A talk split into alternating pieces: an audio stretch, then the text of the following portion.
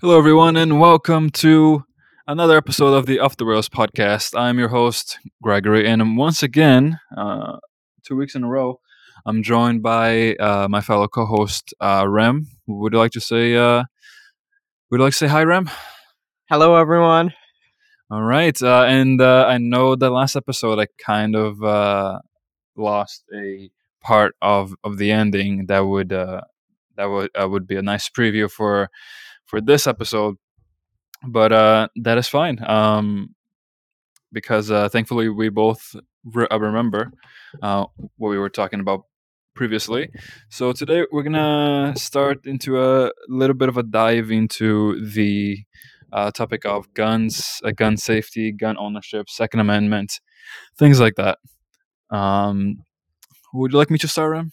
Go ahead. Okay. So uh, obviously, uh, the audience doesn't know what, what we talked about last week about guns because that clip is in the void now. Uh, but pretty much, um, I, I wouldn't say it's to the level of the pro life, pro choice thing that we had, but it's still a slight um, difference in uh, stands. For example, I am more. Uh, like for me, I would say Second Amendment. Second Second Amendment is uh, something important, but uh, you know, I think not every single gun should be banned, as I said last week. But I do think that there should be a ban on in uh, in terms of uh, of guns like weapons of war, like uh, assault rifles or like machine guns. I think you said something. Was it was the ter- term that you used to describe those guns? Oh, let's see. What was the term I used? Basically, I I agree that we shouldn't have civilian ownership of anything that can kill indiscriminately. There we go. Kill. if the idea is that guns primarily are for self defense, then obviously something that kills indiscriminately is overboard. It's not going to be any more effective for self defense, um, but it will be more likely to, you know, harm innocent people. Correct. Yes, and that is where we once again uh, strongly agree on. Um, uh, like for me, I think like having a rifle, having a shotgun, and a pistol is fine, but I don't think people should have like I mentioned earlier, uh, w- like weapons like assault rifles that you can just hold the trigger and it just sprays, you know, um, or anything, or- or anything like higher than like a pistol or a shotgun. Like maybe some advanced guns is okay, but uh, I would say anything that could be considered a weapon of war should not be uh, allowed for civilians to use. And one of the points um, that we talked about, or, uh, or that I, uh, I mentioned, was that um, you know, like I heard, uh, I heard someone say that uh, you know, um, it's it's good to have like weapons of war because uh, in case the military goes in and um, and uh, for some reason like there there's a, a we have a, we get a like a uh, like uh, like a tyrant in charge right?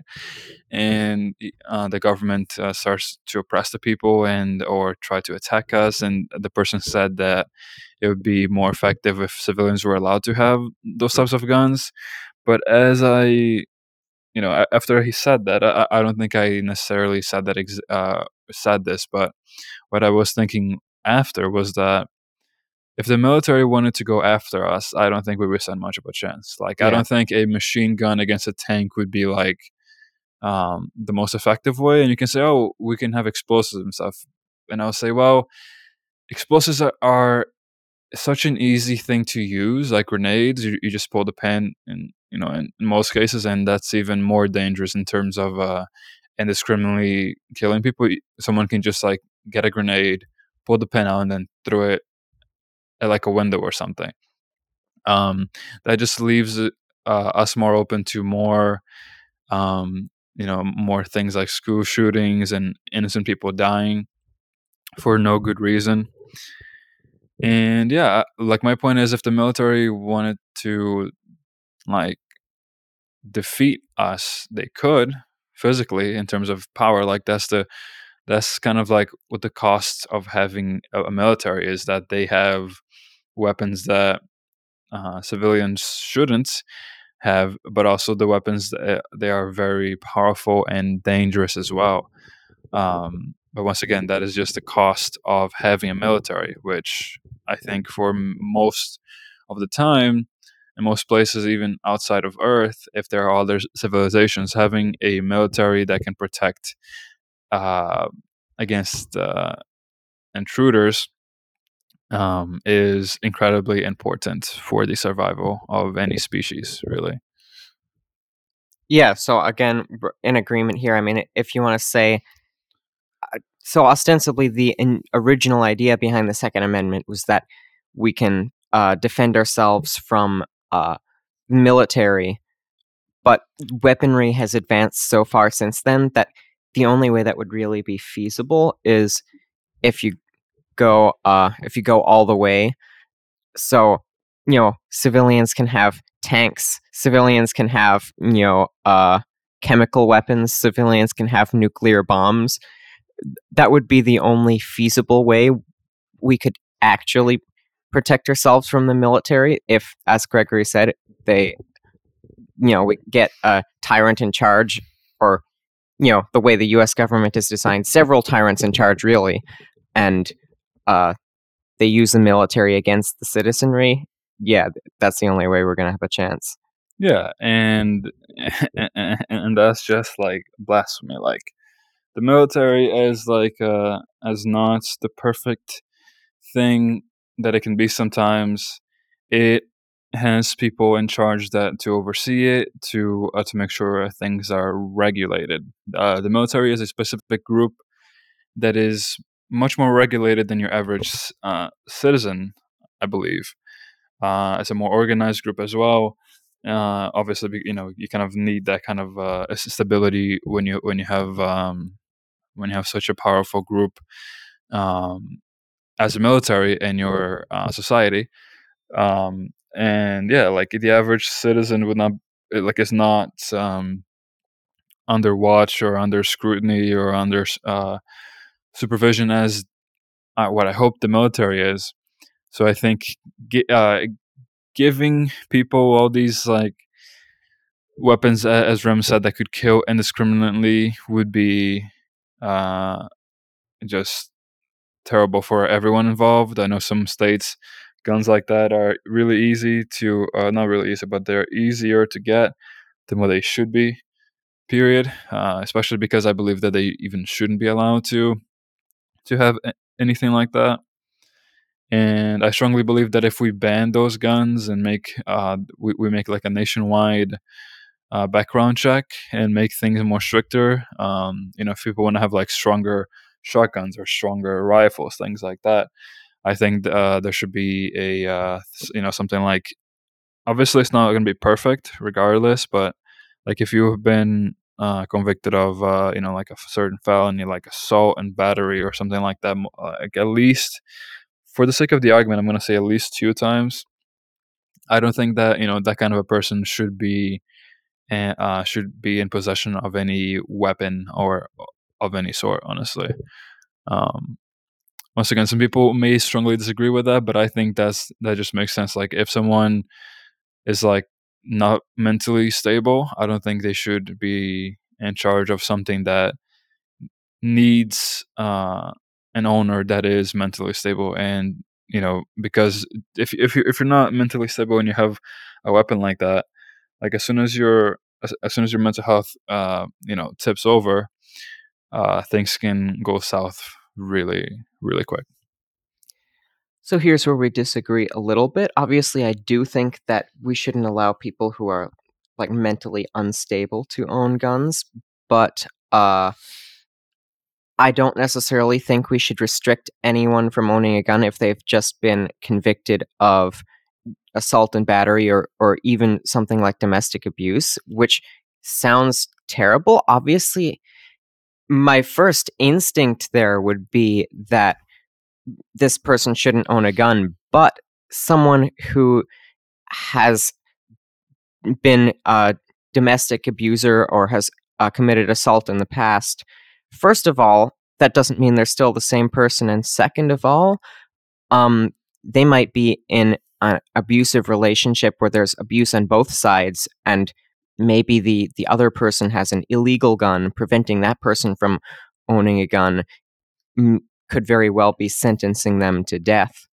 And same thing with someone with a history of assault. Maybe they were in a gang, um, and there would be people out to get them. And again, they they would really need to be able to defend themselves, and preventing that person from owning a gun is essentially sentencing them to death. Okay, I, I think that is fair. Um, I, I think that is a fair point. Like, obviously, like nothing is gonna be perfect. Uh, like we agreed to last week, but I will say that like of course it, um i probably should should have been more specific like nothing like i don't think it should be like um oh someone is just charged that they should not be able to own a gun i feel like if they're charged then there's not like a any evidence suggesting that anyone forced them to do it or that it was like uh in terms of like self-defense things like that so it'd be like a really specific thing like like uh what if they like in the past year they've committed or they've been charged uh, six times with uh, domestic violence. Um, like there's not like there and there's never like a scratch on them, anything like that. It's just like a one-sided just beat down. do you think that person should at least get like at least like a couple of years banned from having weapons? Not like for their entire lives, because I do agree people can change for the better. Not always, but it is a possibility. Um, but do you think they should at least, or there should be at least a like a um, like a ban in place in terms of like uh, like a temporary ban, like two years, three years, something like that? Do you think that would be better? My instinct would be probably. Um, so two two things again.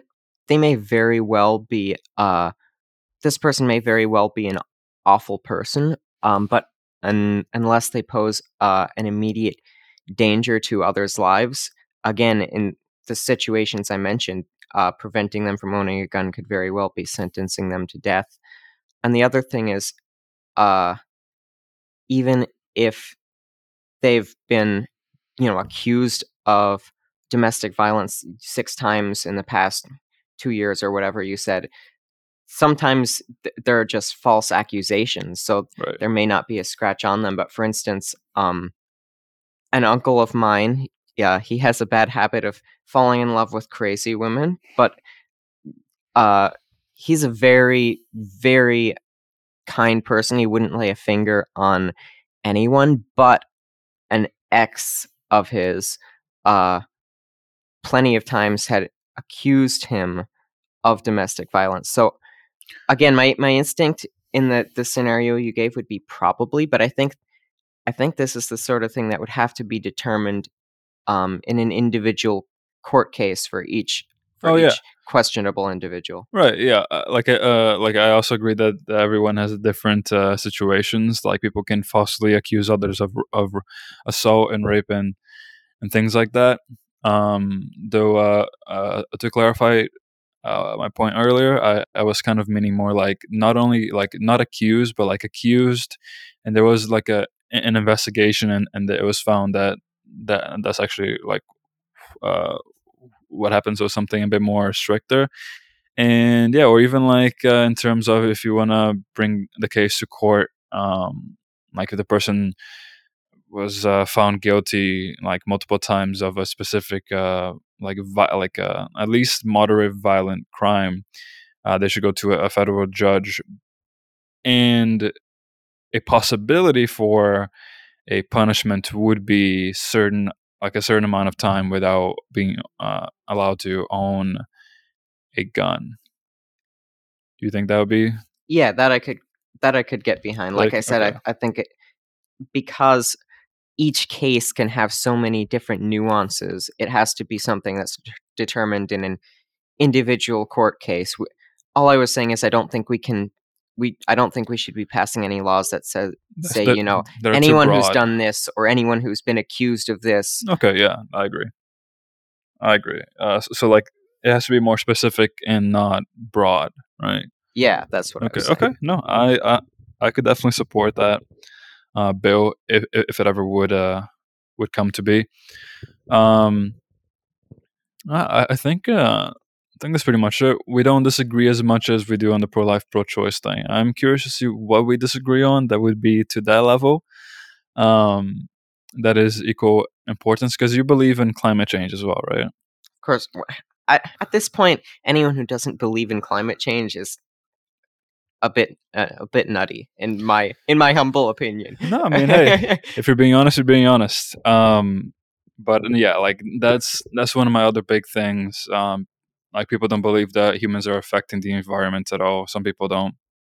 S- still somehow. Um, and I'm not saying it's like a hun- like I'm a hundred percent believe it. Like I always leave room for a possibility that we could all be wrong, but you gotta believe in something. So I, when I truly believe in something, it's always like ninety nine point nine nine nine nine. Um, so like like I would die for this cause, but I I wouldn't become like a like a I wouldn't join a cult, you know, for the climate change. You know, like uh, that would be like you you you just be you just closing your mind to the possibility of something else. But you, but you cannot always live in like oh there's a there's a point zero zero one possibility that that could be that we could all be wrong so i'm just not going to try to enjoy or, or live my life at all Yeah, no, that's that's that's of- an extreme of course, I agree. We should have strong convictions, but we should also always have the humility to accept we could be wrong. yeah or e- e- even if it's near impossible it, it could still happen you know like a near impossible thing could happen in the next second you know um but yeah it's uh I, like i I think that's my other big thing uh but would you uh would you say Rem that or would you agree that guns in this country are an issue right now That's kind of a tr- uh sounds kind of like a trap question. Um depends on what you mean by an issue. like do you think that like in terms of like ownership like you think there um there are people out there that have guns legally that they shouldn't probably own like uh with the amount of school shootings that the US has compared to the rest of the world that has stricter gun policies do you think uh do you think that um do you think that there there are things that should be done right now to that would uh, help uh society like it, that would help uh, this country in terms of uh, uh, school shootings and, and and things like that. If you're asking do I think there are people who legally own guns in this country who probably shouldn't, then absolutely I agree. I think it's we obviously need uh, better background checks and uh, red red flag laws. Um, Agreed. I think it's it's kind of crazy to say that we don't, just because, like you mentioned, school shootings have become so common. Of course, the the other side of the coin, I think, is if more people owned guns, then mass shooters wouldn't be able to kill as many people. But I do accept that, you know, on the other side of the coin, we can surely uh surely reduce the casualty rate just by preventing these, you know, crazy individuals from owning guns in the first place. Yeah, I think the people qualified to have guns should have guns, even if they don't really like to use them. It could come up in a self-defense way, like if they like you know like legal guns, like or guns should be legal, like a pistol, shotgun, uh, things like that. Um, like I think those who are good to have guns should have them, and I think the ones that shouldn't have guns, um, or at least you know the the ones that shouldn't be carrying guns like that shouldn't shouldn't be carrying uh, guns like that. If not, the ones that we the ones that we talked about earlier, the more uh, dangerous ones. So we need laws to help the people who are qualified and to um and to stop the people who are not qualified. Pretty much. For sure. Well, there we go. Okay, I think that uh, that was much much shorter than our last uh, conversation, uh, our last uh, little debate. Uh, we're currently like twenty minutes in, and we've come to a pretty good agreement on I think most of it. Last time it was a it was like a 55 minute of just me and you talking about pro life and and pro choice, which which is absolutely fine. It's just just funny how much longer that one took to even come to a uh, um, a compromise in this one. Yeah, well, like you said in the beginning, we clearly clearly had a lot more we disagreed upon in that in that sense. Correct. Correct. No, yeah, you're right. Um, but now let's talk about uh, something that is going to be coming up next year. Would you like to guess what it is, Rem? Elections? Elections, boy. Yeah, you you got it. Um, are you excited to see Ron DeSantis and Donald Trump, Donald Trump potentially debate, like Oh talk smack to each other? Oh my god. Dude, That'll be that'll be fun to watch. Uh, dude, I, I swear, dude. If if I'm awake, I'm I'm I'm probably gonna watch it. I'm, I'm probably gonna get some like like popcorn with like tons of like butter and shit, and and just watch that meltdown happen. I think it's gonna be a really entertaining election potentially next year. Um, obviously, the re- Republicans have quote unquote strong candidates for their party, like Donald Trump and Yeah, uh, quote, DeSantis. unquote. Quote unquote, yes. Uh, please emphasize the quote unquote. um, the Democrats, I say, don't really have any strong candidates. Sadly, I don't Oh think there's any God, yeah. anyone that could potentially, like, not that the Republicans are doing better, just that the Democrats are just not doing anything. It seems like, um, and I feel like they should be at least trying to guess someone to, I don't, I don't know, like get behind at least one person. You know? Well, yeah, look how that worked last time. We everyone reluctantly got behind Biden, a candidate that hardly anyone really liked. I'm telling you, Bernie. I would have voted for Bernie. I, I, I could vote. I think last election was the first one that I could vote. I didn't vote because the two, like, I obviously didn't want Trump to win, but I didn't want to vote for Biden. I know? voted for Jo Jorgensen, Libertarian Party candidate. Yeah. Uh, oh, yeah. Um, for you folks listening, uh, Rem is actually a. It, it's it, this is a really funny uh, duo podcast collab because I am an independent, so I'm technically neither, and Rem is uh, libertar- libertarian. I'm I'm also an independent, but I tend to I tend to lean libertarian. Uh, okay, okay, that is fair. Uh, from the things that we talked we talked about, it definitely seems like you're uh, you're definitely a part independent for sure. Um, but yeah, I I don't think I probably would vote for like because I'm thinking like if I'm like I think the only candidate that I can see being uh, at least a decent potential or obvious uh, runner would be um, KOC. AOC. AOC, thank you, AOC. Um, I think she wouldn't be awful.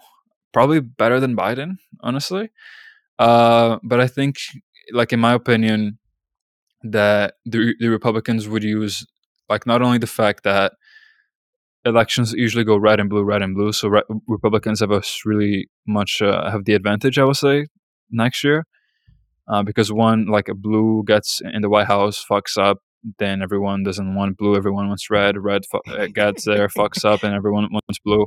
So I think Republicans are have the upper hand, and they can just use the fa- you know like uh, the things that they usually say on like Fox News and stuff like, oh, you know, you're gonna trust a, a woman to do this and to do that. They say that um, on Fox News. I think when Hillary Clinton was running back in 2014, I watched some clips that they were saying, like, uh, maybe not as much as I'm thinking, but they they, they definitely uh, like uh, emphasize like uh, uh, that women uh, have like hot flashes and that they shouldn't be presidents. Like, I, I like have you heard of, have you heard of Jordan, Jordan Klepper? No, I haven't. Okay, I, I I have to send you a, a freaking link. Jordan Klepper is a um, really he's he's quite a he, he's quite a funny guy, and he did th- these things where he went to these Trump rallies, and I'm guessing obviously he probably only included the really dumb people in the video instead of like the not so crazy dumb people. But the fact that there were enough dumb people to make as long as a video that um, that he did is quite impressive and scary. One of them was a Trump supporter, I believe, back in 2014, and it was a woman that was like, uh, I can probably, I probably should remember to put links on the videos because I keep forgetting. Um, but you know, I got to live and learn, and I got to remind myself of, that, uh, and the links as well. Um, but yeah, she says something like, "Ah, you know, a woman, uh, uh, president is a man job. Women shouldn't really be presidents because they have, you know, they get really emotional and they can, uh, and women, something about like women being like, something about women having a higher possibility of starting a war than men." And then, and then Jordan was like, "Wasn't all wars caused by men?" and then she said nothing. that was probably still one of my favorite clips um, as of today. Like, if you think about it, I'm pretty sure at least most wars have been started by men. Probably. Um, while we're while we're on that topic, though, you know whether uh, a woman could be president, while the Republican talking heads and some of the you know dumber Republicans might say that uh, you know president is a man's job or whatever. What I actually found um, back in I guess it was uh, 2019, my my dad and I really liked the Democratic uh, primary candidate Amy Klobuchar, so we were doing some uh, volunteer work uh, for her campaign. one of the one of the things we did, uh, you know, called up uh, random people on a list and ask them if they'd consider voting for her. What I found is that those those uh, Republicans said they they would be willing to vote for a female candidate. It was actually Democrats who said basically they thought that uh, she wasn't a viable candidate because Republicans wouldn't vote for a woman. So I think there's there's a bit of a, a disconnect there between the reality and the perceived reality. Uh, sounds like uh, sounds like government to me, honestly. um, but I mean, I would uh, like I would definitely like do a bit of a like bigger research on her. But if if she turns out to be like the best option that we get, like not a good option, but the best option we get, I I would definitely be down to vote for her as well. Yeah, well, uh, like I said, my my dad and I both really uh liked her back in 2019. My political views have shifted a little since then. I don't necessarily agree with her on so much anymore. Uh, none, nonetheless, I'd still consider her a more reasonable choice than you know half of the people will probably get. dude, I, like I said, I, I would have voted for for freaking for Bernie Sanders like last election. Like some of his um ideas of like cancel college debt and and things like that, like completely. I think are a bit too much. I think it should be done more carefully. Um, I think it should be drastically decreased, uh, like the college debt. Um, but I don't think it should be zero. Um, or at least th- that would be an idea that people here would get more behind with. Because you know how some like some Americans, mostly I, I'm guessing Republicans are about like things like healthcare for all. You know, oh Texas, you know, but uh, yeah, like I, I would have voted for Bernie Sanders if he had made the um, like the or if he had been named like the Democrat nominee. I wouldn't have. yeah, I mean, which is fine, you know. Um, but like uh, out of the two that that we had in the end, I'm glad that that the one that won won.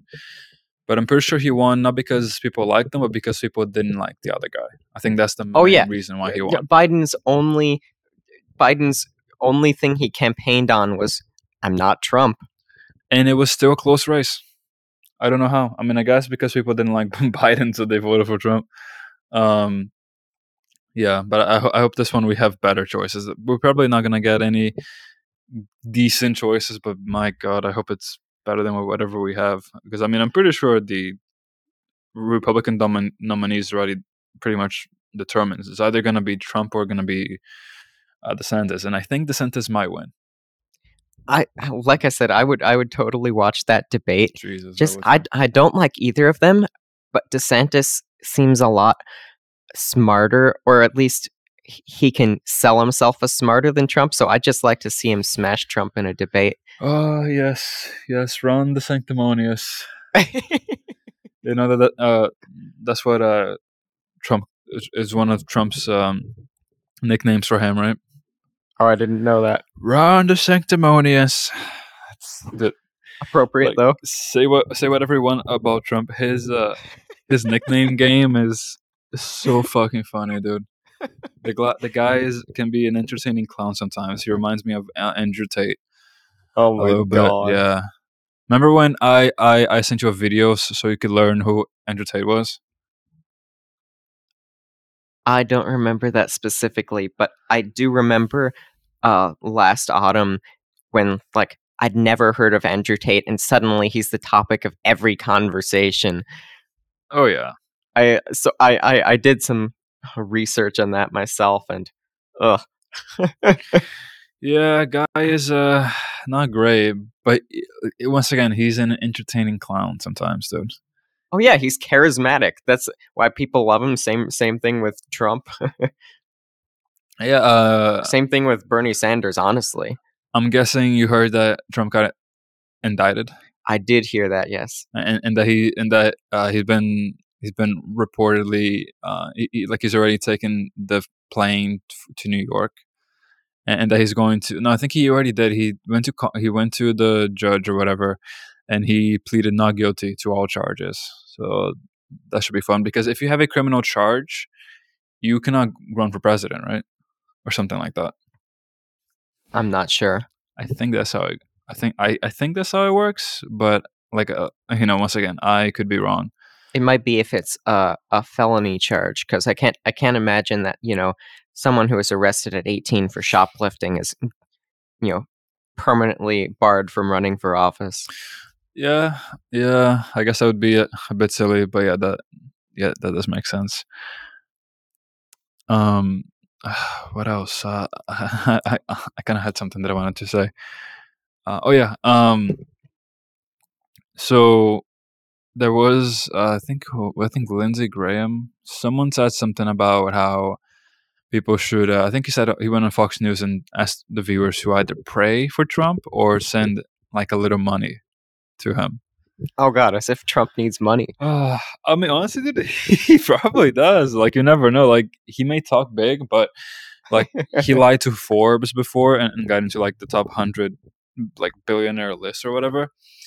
Uh, he could be like borderline like on the verge of bankruptcy, but as long as he can sell his you know hundred dollar NFTs to some people that just for some reason really want that somewhere or anywhere inside their house, dude's probably gonna be Not inside somewhere. their house, in cyberspace, where everyone can. s- NFTs are something else, man.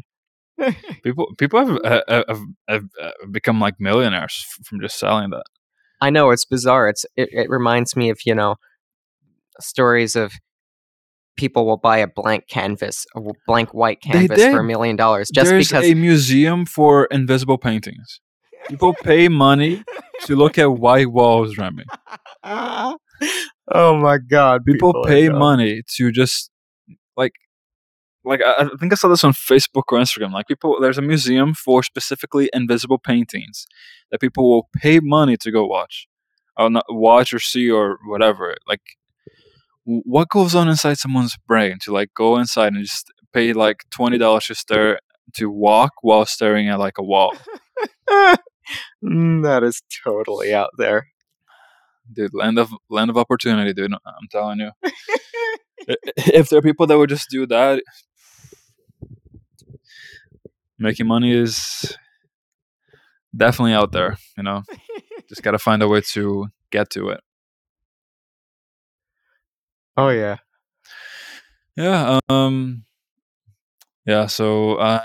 Um, I mean, the only part of the election that I'm probably excited about is just watching the Ron DeSantis and Donald Trump debate. Uh, or if we don't get that, I would like to see Trump's mugshot this year. That fucking dude, that would be tr- that would be trending everywhere. oh yeah. Twitter, Instagram, that would be topic of conversation for weeks. It'd be like Republican crying, Democrats like celebrating. It would be a shit show. it would be a shit show, dude. Uh, yeah, that's about it. Do you have anything that you uh you want to mention or talk about uh, the election next year?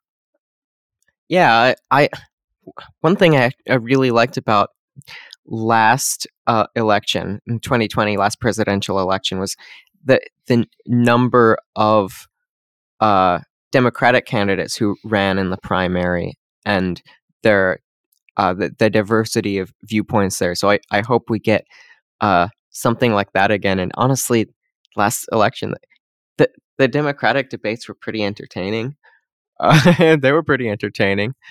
Um, as far as who I would vote for, um, it's not going to be Biden, it's not going to be Trump, and it's not going to be DeSantis. Honestly, at this point, the number of people I would vote for in either party are probably like, I you know, I either the Republicans or the Democrats are probably down to like three. That's three more. That's like two more than me right now. So otherwise, otherwise, uh, back to the Libertarian Party because at least they, at least they have morals.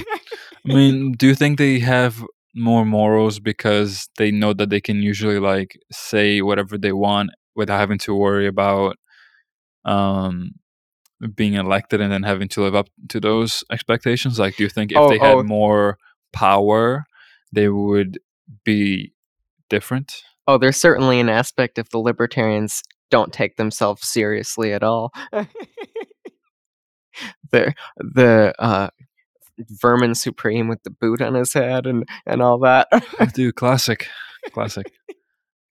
I, I do think having two parties is a bit sad for Oh, so a sad. country as as big as America. You have two sides. That's that's like only having like one type of currency or like one type of uh, uh, physical currency. Like like imagine only having one dollar bills.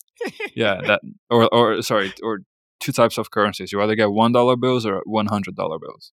You know, that'd be insane. That would be absolutely insane. But, Yeah, and at this- here we are. And at this point, I think it's you know like 75% and growing is the number of Americans who say they would prefer a third party option, but it just doesn't happen cuz we have we have a politics of fear is what we have. Of course, and uh, and fear sells. Oh yeah, fear sells. Fear, fear, fear. Yeah, fear uh, is, is, uh, you know it, it, it, was quite evident when we had uh, when COVID uh, really hit uh, first, and people were going to stores and like wrestling over toilet paper and shit for like no reason. It was going for like twenty dollars on Amazon or some shit. It was crazy. It was crazy in 2020. We were fine. We didn't have to kill anyone for for toilet paper that year. It was Yeah. it was, nice and peaceful. Yeah, I think we were talking about this last time too. I don't know if it was uh on the book, but essentially I, I feel like humans are inherently good, but the fact we're highly motivated by fear. So when fear comes into the qu- equation, people will do pretty stupid stuff like I don't know, keep electing bad candidates cuz well, at least they're not as bad as the other guy. Yeah, when your when your options are bad or worse, it's not really a, a good system. Yeah, actually, I want to bring up an interesting point there. Since we have the Electoral College, I mean, the idea of voting for the lesser of two evils is you're not going to uh, spoil the vote, so to speak, spoil the election. But because of the Electoral College system, if you live in a you know a thoroughly blue state like Massachusetts or California, or a thoroughly red state like I don't know Texas or Alabama, Or Florida. or Florida at this point, yeah, then it really, honestly, your vote's not going to matter either way. You can vote for, you know, take Massachusetts as the example. Yeah. You can you, can vote for whoever the Democratic candidate's going to be. It doesn't matter because they're already going to win Massachusetts uh, electoral votes. You can vote for whoever the Republican candidate's going to be. It's not going to matter because they're already going to win. I mean, they're already not going to win any. So I figure the most meaningful thing you can do is vote third party and just make it a, a protest vote. At, at the very least, if enough people do that, maybe people will start to see third parties, you know, the libertarians, the Greens, what have you, as more more viable options. Yeah, like uh, you know, like my mother was telling me, like obviously, like things happen where like you know some like a hundred votes could count, um, but yeah, at but the same not time, not like- in Massachusetts. like yeah, like you're saying, like in Massachusetts, Massachusetts usually goes blue anyway, so like it almost feel it's kind of pointless, and I think that might be why many people don't even vote. Is because they're probably like, well, I'm a, I'm in, like I want to vote for I don't know Bernie Sanders, but I'm in Florida, so like, you know what I mean, like, or um, yeah, Yeah, and th- their reasoning for that is certainly solid. If why why go out of their way? Uh, however, like I said, I think the most meaningful thing you can do is just m- make it a protest vote. Show people potentially, you know, if a couple thousand people uh, are thinking the same thing across the state, and we can get you know libertarian or the green candidate to get I don't know eight or ten percent of the vote we can show people that uh or at least get get people more in the mindset that that third parties might actually be uh, viable. Yeah, because I'm thinking like the people that out of all the people that can vote and don't, that makes a pretty good percentage. oh yeah turnout turnout for presidential elections in this country i think usually falls between like 50 and 65 percent of uh eligible voters that leaves like a really reasonable like a really like even candidate winning gap or Oh, yeah. potential for someone in a, another party to win. You know what? I may actually go i may do that. I may do a protest vote and just vote for a third party of of my choosing. I might i would do that. I would encourage it. I would I'm just gonna post the shit out of it on like Twitter and Instagram and, and, uh, and Facebook because I think having a third party could make things much, uh, much more open. Um, like, of course, you have your like your uh, extreme of one side, extreme of the other, but that's still two sides, you know. And I think that adding one more could really balance things out. Yeah, yeah, absolutely. It doesn't even matter who it is, just having more voices on the table uh, is going to be beneficial for this country. Right. No, yeah, right. I am actually I I may definitely do that. So yeah, well here's to uh here's to 2024, right? it's to be a, a, a fun show to watch. Mm, oh yes, yes it is. Um well I don't we don't elections start this year or is it next year? Um, Is you it, is might it- see that the primary election season usually starts in uh sometimes autumn or winter of the, the year before. okay, so it's gonna the shit's gonna get real this year already, huh? Halloween's gonna be a, a spooky season? Um, yeah, well, he, he- here's to that. Here's to hopefully a better presidential election than last time. Honestly. So now let's uh, go into a bit more of a darker uh, topic: uh, the current war currently happening in Russia and Ukraine. It's it's a mess. It, it's been lasting. It's for way too long. It's it, it's weird. I, I found it so weird that Russia didn't immediately take over Ukraine because of how big Russia is and how big their military is compared to Ukraine. So either they really have a really bad military, or this is just part of like a more elaborate elaborate plan. I think they just underestimated. Uh, you know, we were just talking about fear sells, fear of losing basically your entire life, your country, your home, everything you've known. That's gonna motivate you to fight. No, that's true. That's true. I if the options are either die or uh, like die or like uh, or or uh, like if you have no other options besides fighting and yeah and there's the the potential of you losing your home your family uh, everything that that you can that you could even care about then i think uh, i think like i said i think that can really motivate people like yeah, lot. whereas the Russian soldiers aren't aren't very motivated at all. They're you know they're wondering why they've been drafted into a, a meaningless war. So I think I think motivation is a powerful factor there, and that's why even though Russia's military is what like ten times, hundred times the size of Ukraine's, that's why Ukraine has hold, held out for so long. Yeah, that is uh, quite impressive for sure.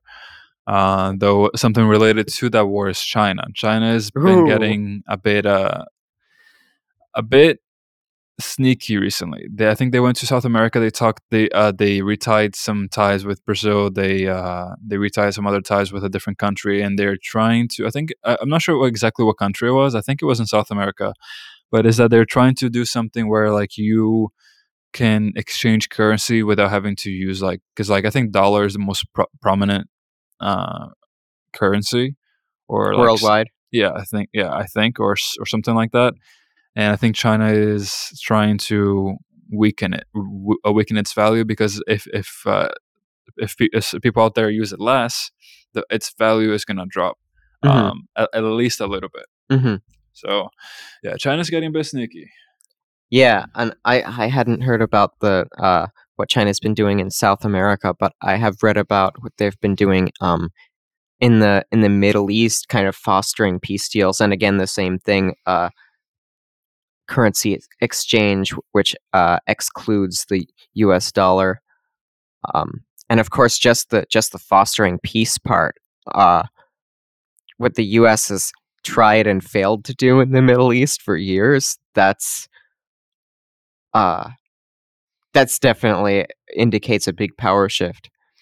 Oh yeah, for sure. And I think that's also part of uh, like you know uh, North Korea, China's, and, and Russia's plans to to kind of not make it so America's like the wor- the number one like superpower in the world. And when you have countries like that with really bad uh, human rights uh, laws, it's really easy to change the tides more to your way because then you don't have to follow as strict of a um, as strict of uh, laws and policies as America has. Um, Oh yeah, yeah. So, so yeah, and, and and they're also doing some things in Africa too. They're uh, they're like uh, starting to build things in Africa, like paying, like giving like the presidents or whoever is in charge uh, of each uh, country there like money and building uh, infrastructure there, and Mhm. you know getting probably something in return like oil or some natural resources. But what do you think? Um yeah, so uh, I think obviously, you know, fostering peace, helping countries build infrastructure That's obviously beneficial, but um it increases China's influence, China's sway and like you mentioned, I think it's the, the ultimate goal is to create a world where basically hu- human rights abuses uh are more more tolerated uh I think that's the end goal. And Ru- Russia and North Korea don't really scare me. China definitely scares me a lot more. Russia's essentially a country in decline, and North Korea has shut themselves off from the world. They can't really grow, but what China's doing for sure. Yeah, so uh, uh, uh, I'm I'm kind of reading some some headlines here that uh, China uh, held a uh, I think it was today it says here China held a military some or some military military drills around Taiwan. Um, sh- ap- apparently, they sent about 71 warplanes uh, as a, yeah as a military drill.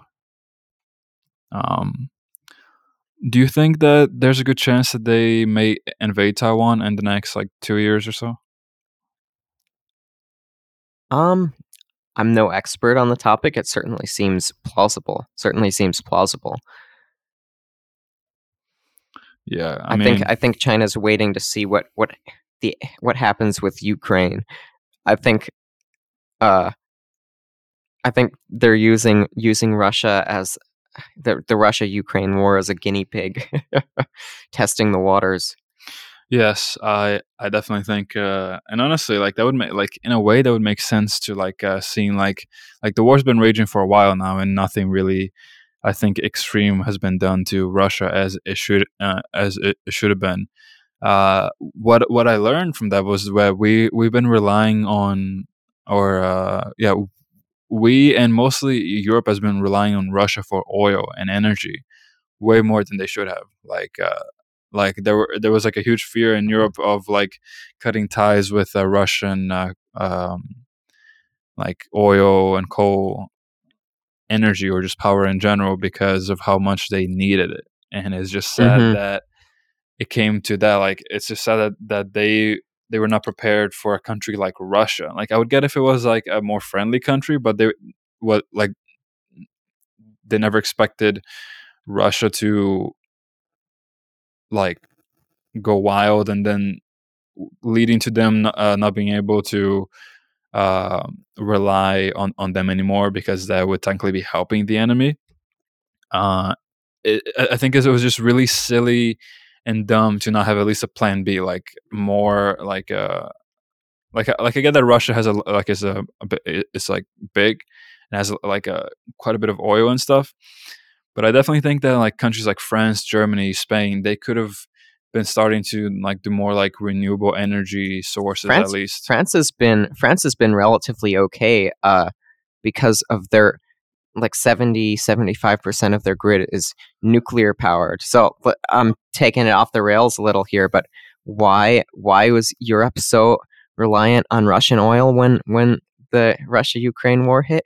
Because they they haven't been doing what they should have been doing for the past several decades, which is building as many nuclear power plants as possible. Which is a bit hard. Like uh, we we had we talked about this before. Uh, you know, renewable energies, and um, I definitely think that nuclear could potentially be better. Especially, I think people. I'm not sure how true it was, but they were. I think they figured out, or they were starting to figure out nuclear fusion.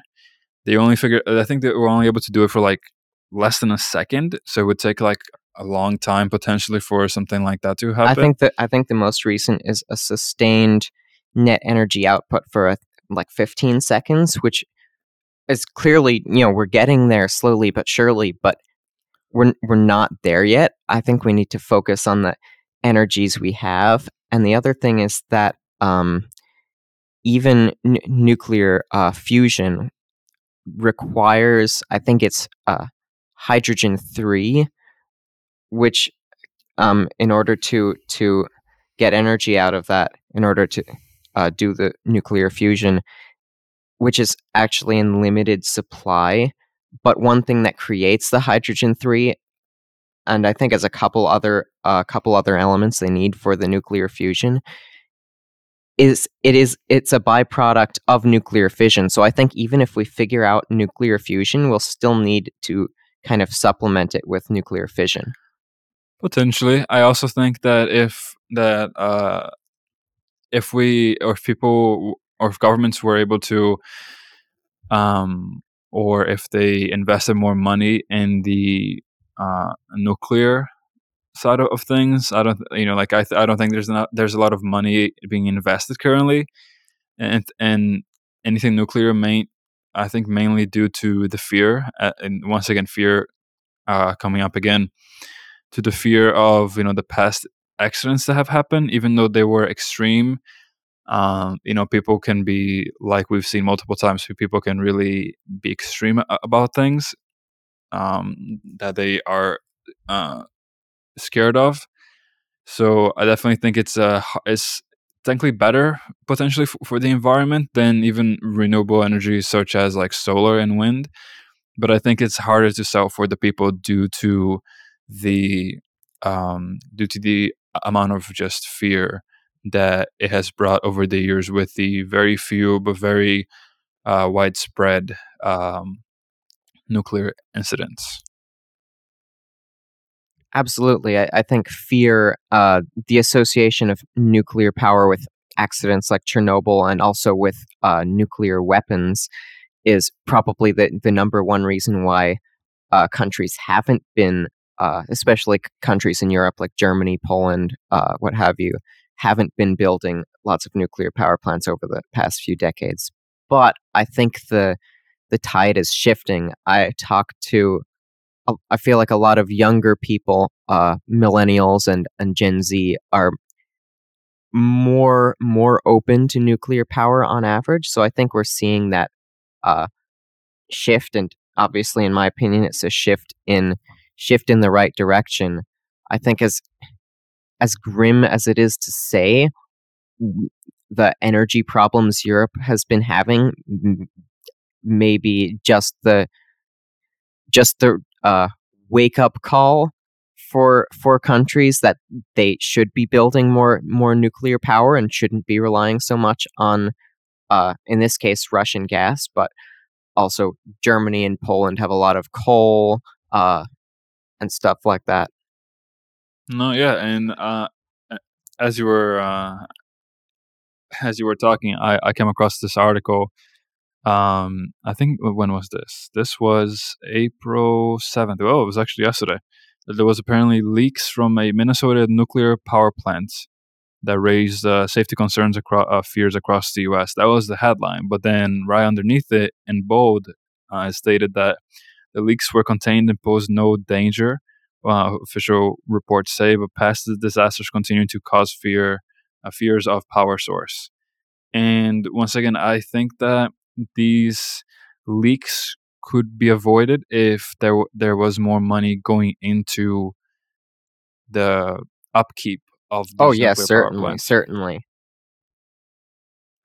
Yeah it, it's it, it's also not really helping uh, the fear when you have poor potentially poor equipment and obviously it's going to fail sometimes and that just that just uh, raises the fear of those who already have it yeah yeah i, I think we have uh, sufficient regulations on nuclear power in this country but i don't think it would hurt to have even more regulations just because you know if fear is the biggest thing stopping us from building more nuclear power plants then reducing that fear as much as possible is going to be a good thing. So uh, even if it doesn't even if it doesn't really make nuclear power in this country any safer than it already is because it's already pretty damn safe uh it's probably going to be a good thing if it makes people feel safer. Okay. I I agree, but now what would you say about like if there was wouldn't you say that having a nuclear plant would be more dangerous in terms of like a terrorist attack that managed to like a terrorist that managed to infiltrate like the nuclear plant and then just like plants bombs and things like that? Like wouldn't that potentially pose a threat to that place wherever that nuclear plant is? So that's a good question. Um the first thing i want to say is that nuclear power plants in this country at least are heavily guarded. And quite frankly there would if you're a terrorist and you want to kill as many people as possible there are easier ways to cause a lot more damage than by attacking a, a nuclear power plant um, number two um, it's a, uh, a common myth that mm, well I'm not sure it's a common myth, but as far as the association of nuclear power with nuclear bombs, it's actually the uh, material used in the nuclear power plant is different. The uranium only needs to be refined to about uh, five percent uh, U two thirty five, which is the the fissile isotope of uranium. That's what they need to do the reactions. Um, whereas for use in a bomb, it needs to be refined to uh, I think eighty or ninety percent. So it's much more. Uh, does that mean that it's much more condensed, or is it just like what is what does the percentage entail? Um, yeah. So natural uranium ore is mostly U two thirty eight, I think. Um, which is not the fissile isotope. You can't use it for reactions. Um, the the part of the ore you use for reactions is the U235, and that's for both for both uh, use in nuclear power plants and in nuclear bombs. But for use in a nuclear power plant, it only needs to be about five percent U235, whereas for use in a bomb, it needs to be like ninety percent. And again, in in natural uranium ore, I think it's like 0.7 percent is how much of it is U235. So, uh, just for those who are not uh, as uh, entailed in science as, as you and you, uh, as you and me uh, might be, an isotope is a just a different variant of a element. Yes. Uh, so pretty much um, like different types of hydrogen. Um, nothing really is really coming to mind right now. I don't think I remember many, but like uh, hydrogen is usually no. What is two on the periodic table? It's, it, I think it's is it helium? I think it might be helium. let's say helium. Helium is uh, I think it's yes number two. It has I believe one proton and one. No, one so the number two on the pro- periodic table is the number of protons, Protons. and then the number after, like we were talking about hydrogen three or U two thirty five versus U two thirty eight. That's That's the number of total. That's no, that's the number of total um nucleons, which includes both uh protons and neutrons. So uh, hydrogen is typically hydrogen one, I think, which is just one uh, proton. Hydrogen three would be one proton and two neutrons. So that the element, the number on the periodic table is um, the number of protons, and then when we're talking about isotopes, variants of the element, the number after the element is the number of total um, protons and neutrons combined. I thought that was the atomic weight, and then the number of electrons was what determined the uh, isotope, because it would either make it negative or positive. No, so that that determines whether it's an ion or not. ion. Okay, thank you. Thank you. Yes, I was confusing the two. Ions and isotopes are. I don't different. blame you. I don't blame you. Yeah, those. Are, I the only reason I know is because I um I'm like super into nuclear energy, so no, no, as yeah, you can that- probably tell. as, I, as, I, as I can probably as I can probably tell, and probably uh, everyone else can probably uh, listening can probably tell as well.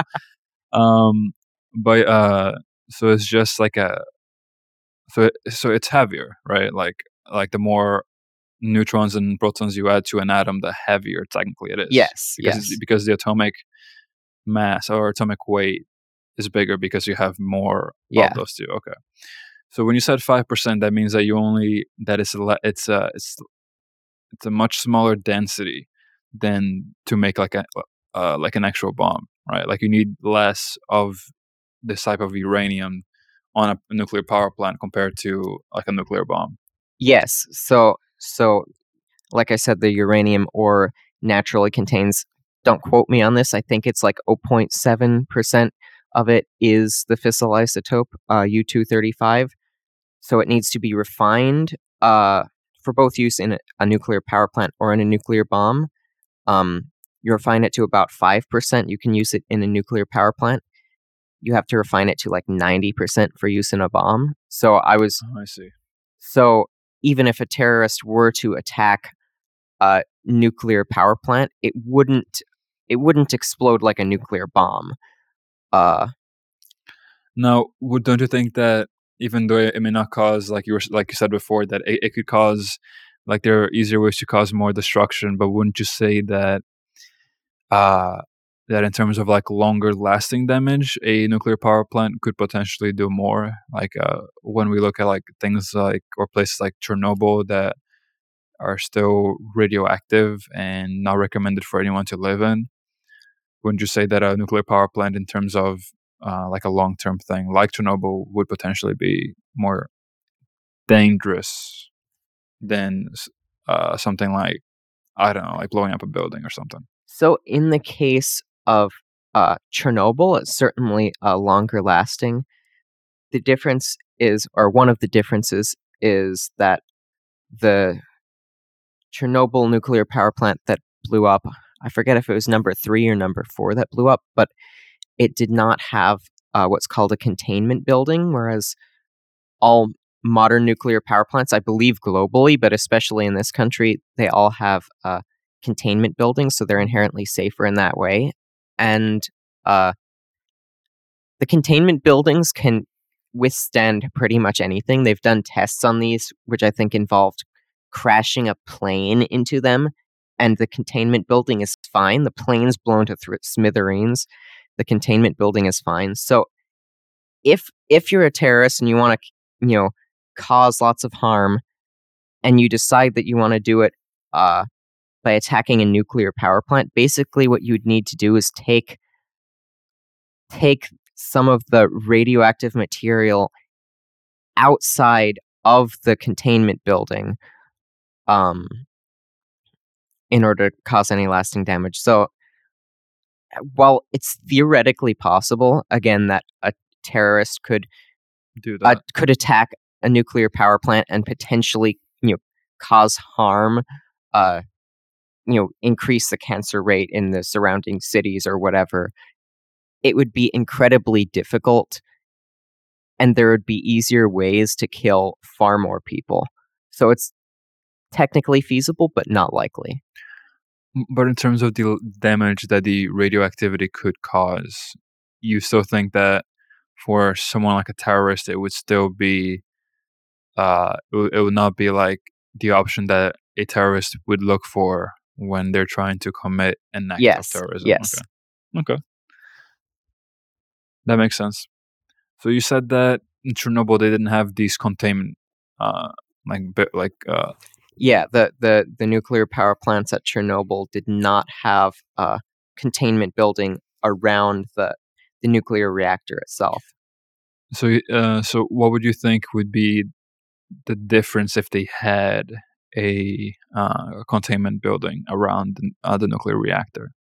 So if if the the, the nuclear power plant at Chernobyl, uh, if it had a containment building, I think the change would be the the only people who would be negatively affected by it would be the workers inside the nuclear power plant at the time. So rather than I think the, the World Health Organization and the International Atomic Energy Association es- estimate the total total death toll from Chernobyl due to increased cancers and stuff like that at uh, 4,000 people. Yeah, that would be more like four. So a a containment building really makes like a big difference. Yeah, it, it prevents, you know, if the reactor overheats and blows up, it prevents it from um, as bad. affecting, it prevents it from affecting anything outside the containment building, I essentially. see. I see.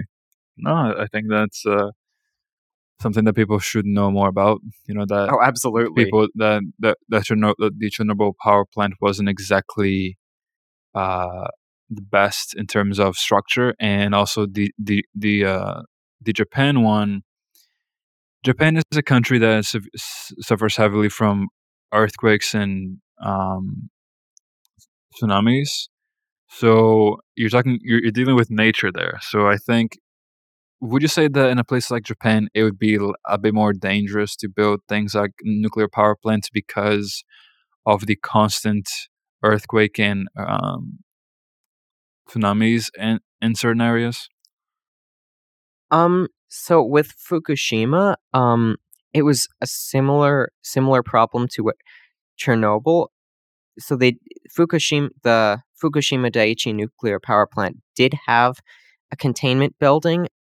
I can't remember the specifics, but there was something besides the nuclear reactor itself which should have been inside the containment building but was outside the containment building. Um but I, uh, again, Fukushima, uh, the Fukushima disaster was significantly smaller than Chernobyl. That, I mean, it's hard to estimate how how many people may have been impacted by radiation, but the the estimates for the Fukushima death toll are anywhere from like zero to seventy.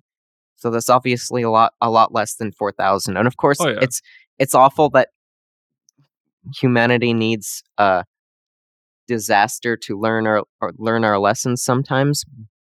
But I think in the case of nuclear power, we have learned our lessons, and I don't think I don't think we'll ever see uh, another person die as a result of uh, a nuclear accident related to to nuclear power. If the structure and the restrictions and the personnel uh, are done, built, and just like it, as long as everything is done well, like the Mhm. structure's done well, the uh, uh, the containment building is on the right place, the Mhm. power plant is in- is in the correct place, the personnel know what they're doing Mhm. and how to do it, which obviously should be, well, probably is the case, or definitely is the case for multiple things like around the globe.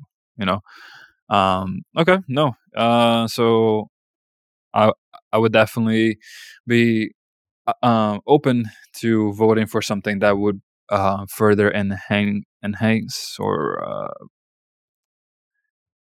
what's what's the word I'm looking for? That would further Subsidize? that would further. Damn, I'm really blinking blinking out on this one word. Uh, boost. Uh, I'm just gonna go with boost. That would boost the speed of uh, nuclear power usage in this country and potentially around the world as well. One day, I know we are running a bit thin on time here, um, but one day, speaking of uh, power sources, one thing I'm, I'm kind of hoping that would be really cool for us to use that it's been done. Uh, I think I've been told that's been done on a TV show and movies, uh, Star Trek, is the antimatter um, concept of using that as as an energy source. It's even more. It's the, like if people think the nuclear is, is, power is dangerous, antimatter is like world destroying thing. Like if or uh, matter as a uh, antimatter is a as a world world destroying substance because as uh, as soon as it comes into contact with matter, it blows up. And many people, many scientists even estimate or they have uh, what do you say? They have hypothesized that it was the combination of matter and antimatter that that that uh, st- that started the the Big Bang. And I mean, right now having one gram of antimatter, I think, is like a couple trillion dollars uh, overall in value. We've not been able to make anywhere near that. But just so you folks know, antimatter is such a powerful force that when when uh, let's say you have like a tablespoon, I think, of antimatter, even like if you could somehow get that much, but it would definitely blow up if you touched it with with a teaspoon or tablespoon because we're all technically made of matter. Uh, if you could hold it into like a, I think it's a magnetic field that they are theorizing that we could hold it because it's not touching matter, potentially, and you dropped it on like a on like a cup of uh like a cup of coffee in New York, it would level the whole city apparently. Wait, and you think we should be using this as a power source? I mean, listen, uh, I'm not saying that like right now, obviously, but I because like uh if we understand it. if we understand it, and in theory, yes, it could destroy humanity, but it could also be what we need to like explore planets, uh, or not even that. Like, uh, like obviously, even if we go at the speed of light, in theory, it would take us beyond lifetimes to get to certain places. So obviously, in terms of traveling, uh, wormholes is the obvious answer here, but that's just way more complicated, probably, and way, way more dangerous in terms of uh, making sure that uh, something gets some uh, at the right place at the right time and not, you know, distorted. But I think it's the next step of um in terms of uh, power usage. I think nuclear fusion and fission are good because, especially fusion, because it, th- th- that's what happens in in the sun, pretty much, right? Yeah. Yeah, so I- I definitely think that is uh, is a very good next step for us after, or even a little bit combined with solar and wind, if done better. Um, though antimatter is like I think uh, I was I was looking at a picture uh, years ago, and it was the the it was comparing a rocket using hydrogen as a fuel and ro- a rocket using antimatter as fuel, and it was it was kind of like um, it had some information about how long it would travel or, how fast it would travel and how long it could travel during certain uh, like a set time. I'm gonna see if I can find it here. So yeah, so uh, I mean, this is not exactly it, but this is really interesting. Uh, it, it's uh, it's a picture here with uh, the efficiency of propulsion methods. Um, nuclear fusion and fission are forty percent. Um, so I guess that probably would not be great for uh, using it in like a rocket or something. Uh, ion drive ion drive is at 65%, I think. Solar sail, it's at 90, I think. And antimatter and matter, which is obviously you use matter and you make it contact or touch matter and it creates explosion energy. And that's how you get your fuel. That's 100% um, of the energy. So, like, nothing is lost. Like, whatever you put into it is exactly what you're getting out of it. Uh, if you put the amount of matter and antimatter, um, like if you put the right am- the right amount of both, damn man, I cannot seem to find it now for some reason. The one that I'm looking for. Damn, that does suck.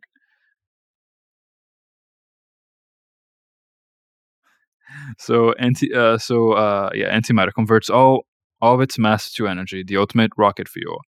Right now, the cost, the estimated cost for, I'm guessing that as a as fuel is sixty quadrillion dollars per kilogram, and it's funny because it says here plus tax, uh, and, and and honestly, that's just ridiculous. And once again, we we've not been able to make even one gram, allegedly, of of antimatter.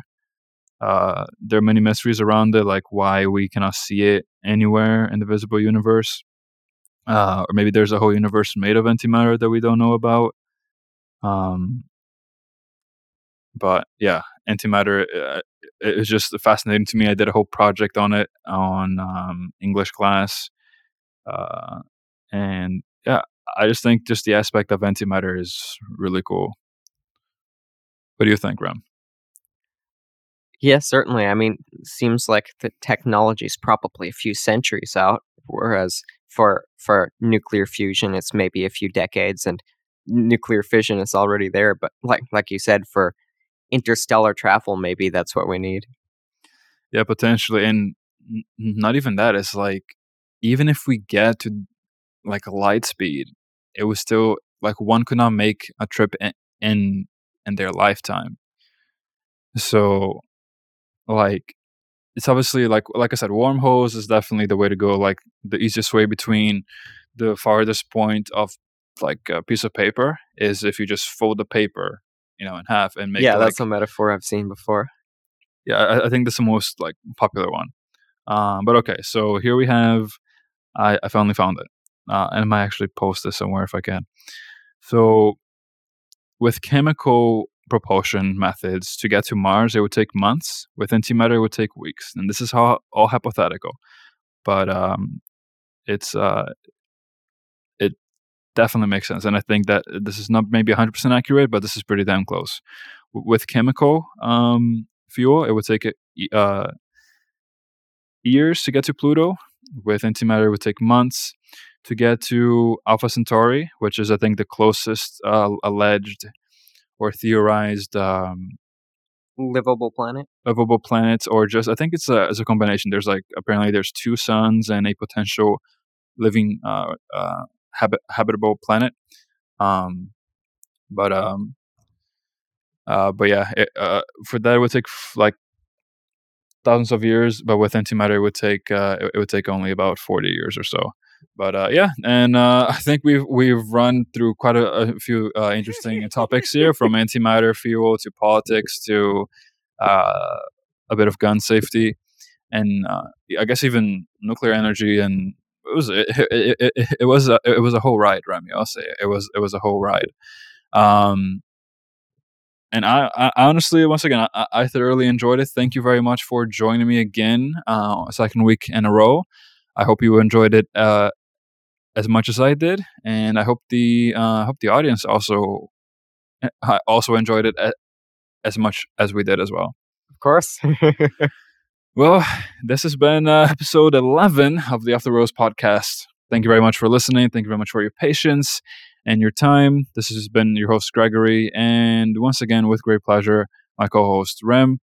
Do you have any parting words for our audience, Rem? Not that I can think of. Anything motivational that, that you like to say? oh, you put put put me in the spot Absolutely, here. boy. Let's go. All right, uh, uh, motivation of the day. The key to happiness is focus on the things you can change. Okay. Well, there we go. This is uh that that that was pretty good, Rem. See, putting putting people on the spot sometimes tests your ability to come up with things on the spot. Just don't do that. Don't do that to me. Uh, um, but once again, thank you very much for listening. Uh, please like and subscribe if you're listening on YouTube. If you're listening on anything else, please uh, rate it. Anything you think that, uh, like any honest thoughts or opinions that you have about this podcast, please just leave it. Um, if you have any comments, uh, anything that you'd like to tell us, any questions, please do ask. We we will even try to answer them uh, potentially on the next uh, episodes after the question is posted. Um, and yeah, I think that is pretty much it. Thank you for listening. This has been Off the Rails Podcast, episode 11. Your host, Gregory, as always, and your co host, Rem. Uh, thank you very much for listening, and I hope you all have a great day. Thank you.